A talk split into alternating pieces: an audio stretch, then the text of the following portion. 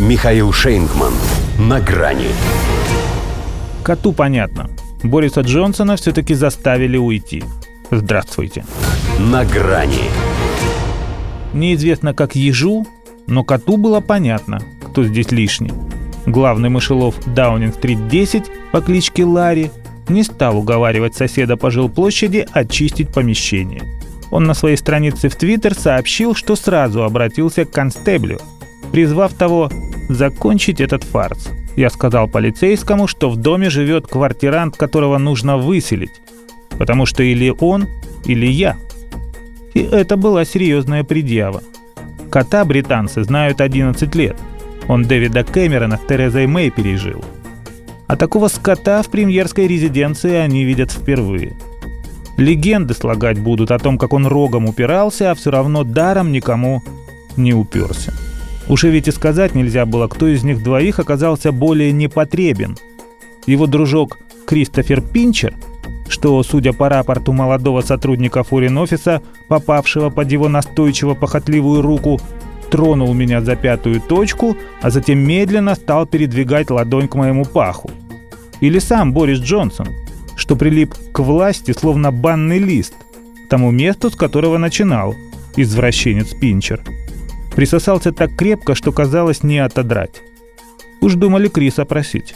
Он, говорят, по этой части гораст. Опять же клин клином. Вот и Daily Express, видимо, о чем-то таком догадываясь, совместила их портреты. С Зеленским посерединке.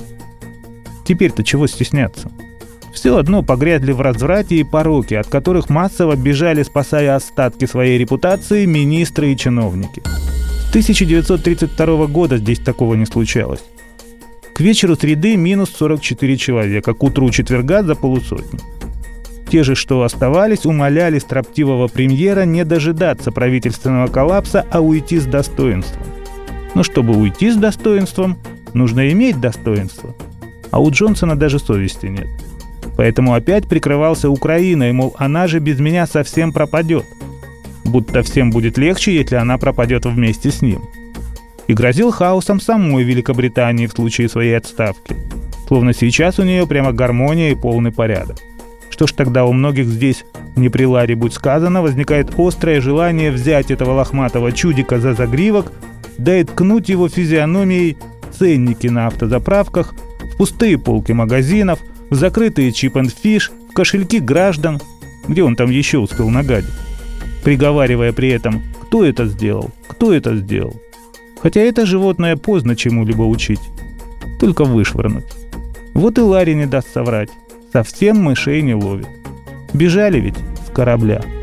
Хотя не сдавался. Вам придется испачкать руки в крови, чтобы избавиться от меня.